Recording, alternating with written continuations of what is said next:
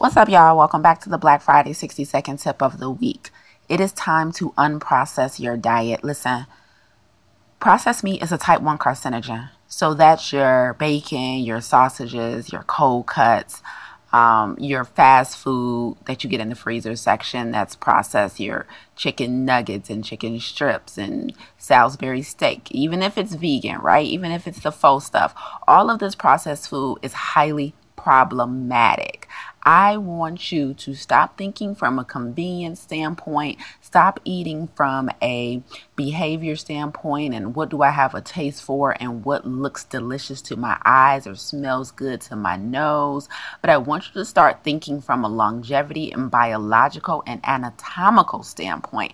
What does my body need to do the one job I needed to do, which is to keep me alive and have me functioning at a high level?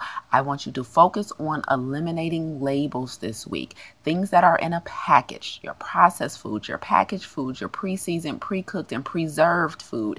It has to go. It is killing us, and not even that slowly.